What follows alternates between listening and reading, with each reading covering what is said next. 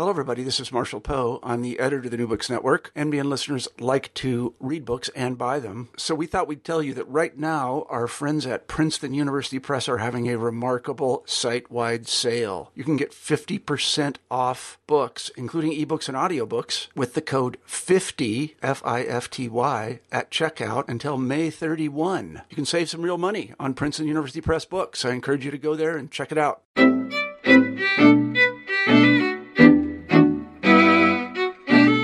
Hello, everybody, and welcome back to New Books in Jewish Studies. I'm Jason Schulman. We've got a great show for you today. My guest is Ilan Baron, who teaches at Durham University, here to talk about his new book, Obligation in Exile The Jewish Diaspora, Israel, and Critique, published this year by Edinburgh University Press.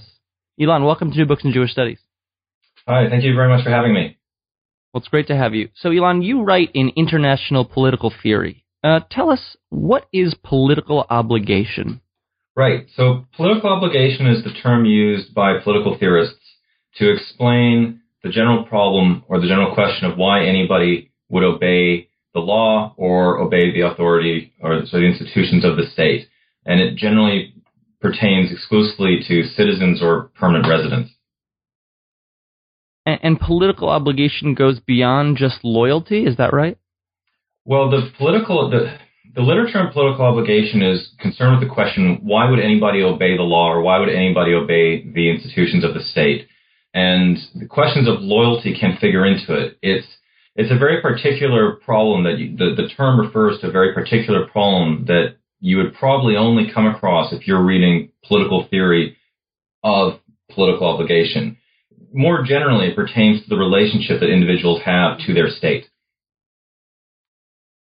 Okay, so political obligation is the idea that uh, individuals should obey the laws set by the institutions of that state. Am I getting that right? Yeah, it explores the, that question, that normative question. Why would you or why should you? Okay. And what have scholars written about political obligation, and what issue until now have they not addressed that you are interested in? Right. So that that's a very good question because actually it, it, it it gets to the heart of what part of what I was trying to in the book. There's a lot of literature on political obligation. It's very it's very very expensive, and it ranges from theoretical literature that's concerned about the law to social contract literature to uh, uh, questions over various forms of individual state relations and, and how you'd explain that. What the political obli- sorry, what the political obligation literature does not do is address questions of an, of an international or transnational nature. So what I mean by that is political obligation is always, as a term, is always restricted by the relationship that individuals will have to their state. It's not concerned with the relationships that people, communities, or individuals will have to another political community that is not their state. So say in, in the case that I'm concerned with, two diaspora Jews having a political relationship to Israel. Uh-huh. So so very generally that is identity, right? That's the that's the missing piece. For me, yes. Theorists uh, theories of political obligation don't say very much about identity. They generally take identity for granted and subsume it under the, the general category of membership, usually citizenship. Uh, although there, there's variations of that, but yeah, they, there isn't a lot about identity in in the literature on political obligation. And so the discussion until now about political obligation can't really account for Jewish diaspora identity politics. Is that right? It can't account for it because it's not designed to account for it. And that's and see what part of what part of what I was trying to do in the book is uh, uh, an accident. To be it, it's a it's a product of being interested in a particular form of literature, the literature on obligation and ethics and and actually wars, where I started. And finding uh, uh, that the literature didn't really take identity seriously, and then seeing that from my own experience that it seemed pretty obvious that there was an obligation type of relationship that characterized the Jewish diaspora's relationship with Israel. So what I thought was, well, why can't the political obligation literature help explain this? You know, it seems to be a, a relationship that is characterized by both politics and obligation. And that's where the I guess that's where I come in with with the using the the, the word obligation and engaging with some of that literature. Mm-hmm. So what I think you're saying is, uh, you know, you have more than half of world Jewry living across the globe. Uh, you know, many of them don't speak Hebrew. What political, theoretical construct tells us that they should care about Israel? Is that right? Yes, that's it's. There's two. There's two questions here. One question is how do we ex, how do we explain this relationship? What what are the, the features, if you will, that define the relationship between uh, diaspora Jews and Israel? And then the second question is the ought. So what what should diaspora Jews feel, do, etc. In, in insofar as Israel is concerned? You know what what positions should diaspora Jews hold? What should they do? What should they believe? You know those sorts of questions. So there's there is what I, what I was what I wanted to do in, in this book was to uh, separate those two questions. On the one hand, I want to have a better understanding of it, and there's uh, autobiographical reasons for this, which we can get into if you like. There's about trying to explain the character of the relationship, and then there's the normative question. Okay. Yeah, you were very upfront uh, about your personal journey that led to write the book. Uh, tell us a little bit about that.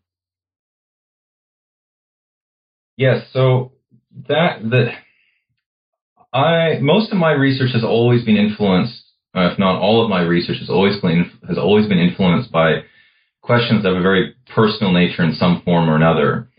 And this book is, I guess, the most explicit uh, text in which I, I, I guess I reveal those those influences. There's there's two there's two related again two related things I want to do in this. One is a is a methodological discussion about recognizing the significance of, of a reflexive research project where you're you're highlighting your own your own role, your own uh, you know how how who you are shapes your research project, and how through the process of the of the research project that then comes to you can then use that product that that research as a kind of reflective exercise. So that that's that's part of what's going on there. The other part is just very much a personal journey that having grown up on the in, in the west coast of Canada and attended uh, attended a, a, Zionist, a labor Zionist summer camp run by Habonim Dror. Israel was always very very central for me in a variety of a variety of ways through the camp and also through family connections and friends and uh, to an extent through the, the Jewish community. I mean, the synagogue that I that I attended when I attended you would have on, um, I guess up in the bima, you would have, or no, to the right and left of the bima, there would be a Canadian flag and an Israeli flag. Israel was always very central. And there was always the, the expectation that you would have to have a relationship with Israel and that the relationship was a positive one. And positive could be support, it could be critical support, it could vary, but it was just assumed. And over time, the more that I read and studied and thought about Zionism and Israeli history and Israeli politics, the less satisfied I became with that that assumption that somehow just by being Jewish you're expected to hold a, a positive relation with Israel. So I wanted to explore that, and and eventually that led to that led to this book. Mm-hmm. Okay, so let's get into the chapters a little bit. Chapter one begins with the Damascus affair. Uh, what was that, and why is it important to your story? Right. So the Damascus affair was a uh, a case in 1840 which involved a a Christian. Um, it was a blood libel case. It's the it's it, it, it's it's somewhat complicated, but the short of it is that you had a blood libel accusation directed towards the Jewish community in Damascus, and the at the time in France and to a I guess a, a lesser extent in in the in, in in England, you had a growing sense of Jewish concern for Jews in other countries. So the Damascus, what happened the Damascus affair was you have this blood libel accusation being targeted against the Jewish community in Damascus, and Jews in, in France and England become involved to try to help their Jewish uh, I guess they're I don't know Jewish brethren. I guess they're Jewish brethren in in Damascus. They they they actually there's a, a missionist sent out there, uh, and they they try to help their help their fellow Jews in Damascus. And why why it's significant why it's significant for me is because it demonstrates a initial uh, and very public attempt by the Jews in one country to influence the politics of another country for the sake of their fellow Jews there, that their Jews are under attack and we need to help them. And this used to be called Jewish internationalism. And uh, it's interesting because it's a precursor to the kind of political relationships that I think many Jews have today with, with Israel, and also to a lesser extent, uh, well, maybe not always to a lesser extent, but also with the Jews in, in other countries, that we have a, a bond, we're part of the same people, and if they're in trouble, we should help them. Uh, but what interests me about this case is was its very explicit political character. Mm-hmm. And so this is is this an early yeah. example yeah, of trans? Okay, is this an early example of transnational political obligation? I would say so. I think it is. the The term at the time was international, or uh, the term that we would use more generally is internationalism, Jewish internationalism. But I think it is a, it is exactly the kind of transnational political obligation that we we that I think we see today with Israel. The, it, let me rephrase that. It's it's not necessarily the, one of the what was one of the key features of that particular example, and one of the features that characterized Jewish internationalism in the, the 19th century was a sense of European superiority. That you know we had the well we the the, the Jews of Western Europe were privileged to a, a form of Western government and, and a form of Western sensibility, kind of enlightenment rationality that the Jews in other countries didn't have, and because of that we could help them. That that meant that sentiment is uh, no longer uh, relevant, I think, for diaspora-Israel relations. But outside of that, I think that there's there is something very similar that you have a you know there's a relationship that you have with your Jews in another country, and the relationship is uh, or the relationship can be acted upon in political ways where you're you're trying to to help them or to support them as as you are able to. Mm-hmm. Okay, so you say uh, the main flashpoints of the Israel diaspora relationship pertain to security, political practice, and identity. What do you mean by those? I'm sorry, the, the main flashpoint of the Israel diaspora relationship or debate pertains yes. to security, political practice, and identity. What do you mean by those? Yes, the main flashpoints. Uh, so the the main flash the, these pertain, if you think about debate over Israel, and you, you, don't have to think about this in academic context, you just think about it what happens, say, over Shabbat dinner or at shul, and you think about the, the debates that go on and what you can say and what you can't say and how emotional it gets. I, I identify that this list of, of key flashpoints, where security being obviously one of them, and the part of the question becomes why? Why, you know, why is it so difficult to have a a conversation on on these on these topics. Why is it so difficult to have a conversation about about Israel? And the late David Twersky said, and I, I quote him in the book, how we tend to get hysterical uh, about Israel, and I think that he's right. That there's there's uh, it's it's very it can be very difficult to to have a conversation about what's going on in Israel, and I think it's worth asking ourselves why that is the case. And I think that the if we think about what's going on in terms of an obligation, it, at least for me, it helps a bit in trying to clear clear out what's going on, why it's why it's such uh, uh, why these topics are such flashpoints for debate, and why why it can be so difficult to have a conversation about about Israel and about what goes on there. And and then then obviously the question becomes, so what do we do? I mean, I was in Israel over the summer, and I, you know, I was there when you when there was the arson attack, and murder the Palestinian family, and when and when uh, the the the student was stabbed in the in in in the gay pride uh, parade in in Jerusalem. I wasn't at obviously I wasn't at both of those events, but I was in Jerusalem at the time, and I remember following very closely the the reactions.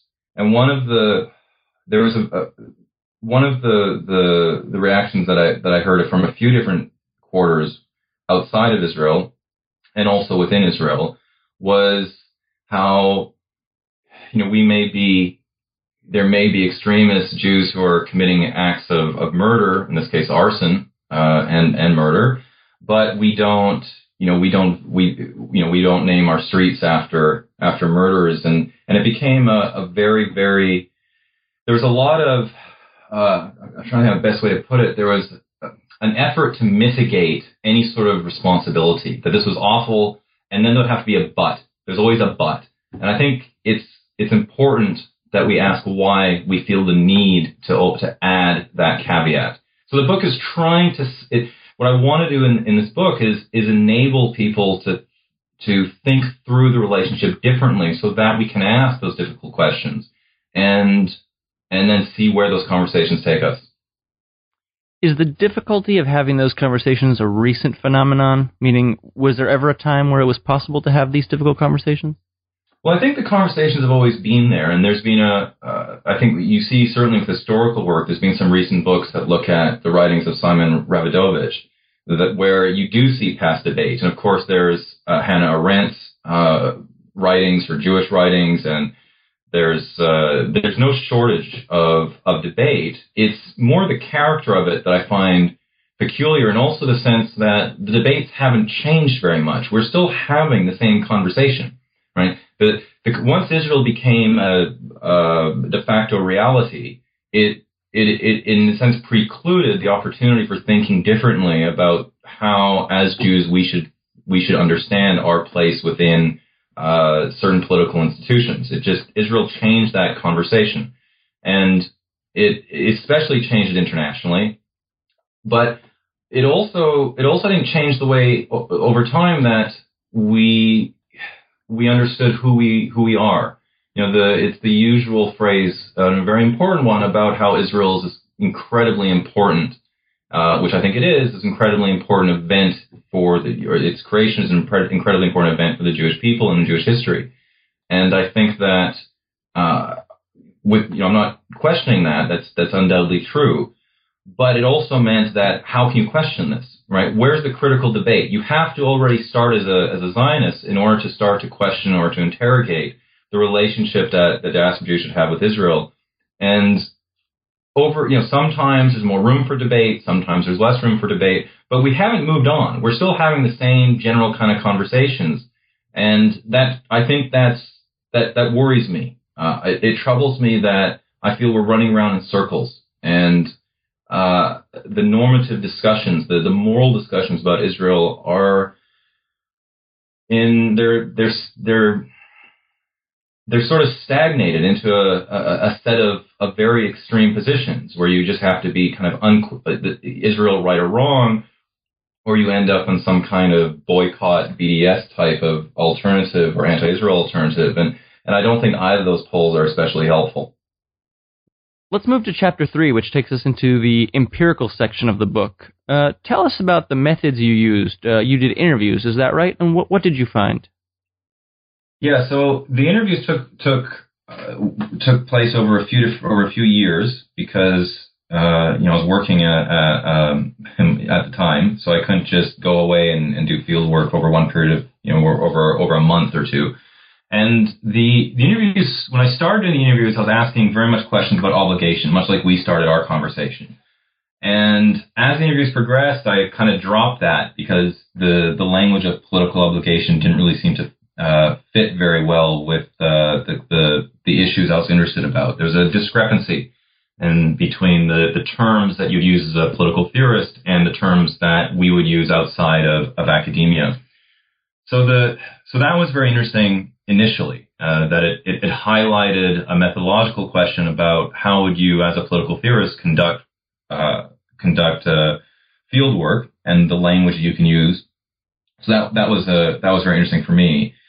What what I did notice in terms of diasporas relations was a set of assumptions that would regularly come up, um, and there was one one particularly telling instance uh, which isn't in the book. And uh, it was I was about to conduct start one of the interviews, and it was it was actually in New York, and the it was not long after there was I, I forget exactly what had happened. There was some security some security risk, something had just happened. I think in France or somewhere, I forget. It was quite a few years ago, So there was, I was a little concerned when I was doing the interviews that, okay, let's talk about diaspora's relations, that this event in Israel would make it difficult, that it would shat, or sorry, this event, the security event in Europe would make it difficult to carry on the conversation, that somehow they'd be suspicious. Here is this guy coming from a, uh, an English university, his, you know, the building where I based, it's, it's called the Al-Qasimi building. You know, who is this guy coming here to talk about, about Israel? And, and that's exactly what happened that in one instance the the the interview the interviewee was saying, "Oh yeah, I'm fine. This is fine. I'm you know very interested to talk about this. You know, no, we're you know because of what happened, we're we're not really concerned about uh, additional security or, or security risks, etc." But then within about 10, 15 minutes of the interview, that concern it, it came, ex- came up exactly as what I was as what I felt that well because in fact there has been this issue in another country, we, you know we are on a heightened level of alert. What I found was very interesting was there's both the the the decision, the conscious decision to uh, dismiss or deny how you know attacks on on Jews in another country in another country increases our sense of insecurity. That we want to deny that while simultaneously acting as if that is the case. And that paradox, I think, is incredibly powerful for how, as diaspora Jews, we understand our relationship with other Jewish communities and with Israel. And it also gets to, I think, the hardest question, which came up uh, through in pretty much every interview, which is what if Israel is actually making Jews less secure? What if what's going on in Israel is raising Jewish insecurity and is increasing anxiety? And I was very privileged that in all the interviews I had, we were able to to talk about that question. Um, it's it's a very difficult it's a very difficult question to to I think address, but it was it was rewarding that. Uh, I mean, I, I, felt I felt very privileged that I could be able to have these conversations with such a range of individuals. I mean, I, the the interviews took place in in Canada, on the west coast of Canada, uh, in New York, uh, in in London, and uh, and also in uh, in Israel, and primarily in Tel Aviv, and in Jerusalem. And uh, one of the other interesting interesting things for me when I was conducting the interviews were the interviews I conducted in in Jerusalem and with with diplomats there, and and how aware they were of of exactly that type of issue, and yet how it doesn't really appear that that awareness is filtering outside of of uh, those diplomatic circles. I mean, certainly you won't find Israeli politicians uh, speak in those ways, and you would rarely, if ever, find uh, uh, leaders of Jewish communities openly talk about, well, is what's happening in Israel increasing, increasing our sense of anxiety and insecurity, and what can we do about that?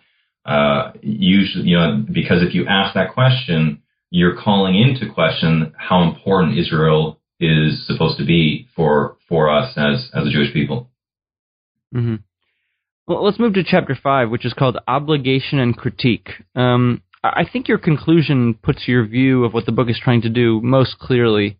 Um, you say, How are we to understand the Jewish diaspora's relationship with Israel when it is no longer appropriate, if it ever was, to presume that to be a good Jew means being a Zionist? What do you mean by yeah. that? So this is the this is part of the the I think the controversy, you know, one of the flashpoints is the assumption about being Jewish and having a having a tie and, and, and, having a positive relationship with Israel. And I teach a I teach a course uh, at Durham University that's uh, based on this book. And one of the students in the class was mentioning this, how uh, this student felt that um, the friends the student has, uh, the Jewish friends the student has, all felt they had to have a view about Israel. They had to be very defensive of Israel, but very support, that Israel is something to support. And yet, whether or not these these friends had the, the necessary background and necessary knowledge to be able to make educated decisions on that was uncertain. And I, I think that there's this, there's a pressure, certainly I felt it and I've seen it, that there's a pressure to, to support Israel and that if you don't, you're open to attack. And sometimes the attack is brutal. It's, it can be very, very vicious. There was one of the synagogues I went to when I was doing uh, the last stages of the of the research. they, the, some of the Congress there told me they're, they can't talk about Israel. It's, they, they can't do it. They're worried that they'll be attacked because that's what happens. You get verbally attacked. And that's not unique. I mean, one of the things that came up repeatedly, particularly in, in congregations of, um, I guess progressive Jews, so not not so much the Orthodox Union UK or or Orthodox uh, communities in, in North America, so out, outside of those communities, is very much a concern that it's really hard to discuss this. That you're just expected to support it, and if you're critical of Israel in any way, you're you're opening yourself up to potentially very serious ad hominem attacks where you're you know you're self-hating Jew or whatever else. And I think that's a travesty. I'm you know morally I find that very very painful that we that that it's even possible to make those arguments. I think that one of the great strengths of the Jewish tradition is being one of critique and open debate. And if we can't critique and discuss the role of Israel in the construction of contemporary diaspora Jewish identity, if we can't openly discuss that and critique it, I don't think we're being true um, to our traditions. And that's also part of what I'm trying to do in this book is to open up a space for that discussion so people who feel that they can't speak out because they may be attacked are finding a way to do so. So let's see, do we feel an obligation? Okay, what does that mean? Let's have that conversation about an obligation. And and then let's see what happens. And uh, I mean, I, I hope that, that those conversations are, are able to happen. I hope that, that this book can can support them in, in some way. Uh, we'll have to see. There's there is one also really specifically to that sentence. One of the things about this this book that's I think very uh, I guess it's a bit it's unusual for me, and it gets back to where we started our conversation about the how this is a very personal book. Is I don't really believe that most social scientific work should just explain. I think that any work that it explains also has a moral inference or a normative dimension to it. Uh, it's a methodological position that uh, I, I quite strongly believe. And yet most of this book is actually explanatory. The, the normative element doesn't come out very much until the end. And, and that normative question will, in, will be, uh, very important for my, for my next, for my next project, which I, which I'm working on now about Jewish, about diaspora responsibility, about political responsibility. But the, the normative question, what we ought to do, what we should do, and how we're going to relate to Israel is, I think, very, very important, and is one that we really need to be thinking about, uh, especially as we're, especially today. It's, I think, the situation that uh, the, the, the politics of what's going on in in Israel is becoming increasingly damaging, not just in Israel, but for the diaspora, for diaspora Jews, right? Where it becomes impossible to have a discussion about Israel because you can be accused of being self-hating wherever else. So uh, the the the the role of critique is is is key here. It's crucial, and and how we accept it and how we create open spaces to to enable that to enable those critiques to happen without assuming that by being a Jew you are necessarily uh, a card-carrying Zionist. Right. Well, Ilan, we've taken up a lot of your time. So, uh, any parting thoughts you'd like to share, and maybe tell us? Uh, you told us a little bit, but maybe tell us uh, what what are you working on next? Right. So, I'm I'm becoming. Uh, I've always been interested in the question of political responsibility, and uh, so I'm I'm in the process of developing a, a, research project to explore the question of political responsibility uh, vis-a-vis diaspora Jewry in Israel. Um, it's it's very much a project in in, in its infancy. Uh, I'm still trying to work through exactly what what kind of responsibility were would be relevant in this case. Um, you know, who is the object of responsibility? What where are the the relations of the, the political relations in, in this account of responsibility and why? Uh, one of the things I've done to sort of work through this is I've sort of taken a, a sidestep uh, away from the political theory literature and away from obligation, and actually started looking at questions about Jewish food and the Israelization of of uh, of Jewish food. And uh, I've uh, been thinking quite a lot about how how various cultural products that come out of Israel are becoming increasingly important, and how diaspora Jewish identity is constructed. So that that's that's what I've been working on the most at the moment, and uh, uh, I think then the, the next step will be to work through this question of, of international political responsibility. And I'm pretty certain that I will, I will, like I did in this book, will will use a lot of Hannah Arendt. I think Arendt is a actually incredibly inspiring thinker when we think through these these sorts of questions. But also the the the the political thought of of other Jewish emigres, uh, Raymond Aron and Hans Morgenthau come to mind because of, of my work in international relations and, and, international political theory and the significance of those scholars in uh, in international politics. Uh, and we'll, yeah, we'll see we'll see where that goes. It's it's going to be much more of a normative, much more of a normative book than than Obligation in Exile. Great. Well, Ilan, I want to thank you for being on the show today. The book is Obligation in Exile: The Jewish Diaspora, Israel, and Critique, published this year by Edinburgh University Press. The author is Ilan Baron. Thank you for listening, and we'll see you next time. Thank you for joining us. Check us out at newbooksinjewishstudies.com. You can download the podcast on iTunes, check out our Facebook page, and follow us on Twitter at New Books Judaism. Got an idea for a book we should cover? Send us an email, newbooksinjewishstudies at gmail.com. We'll see you next time.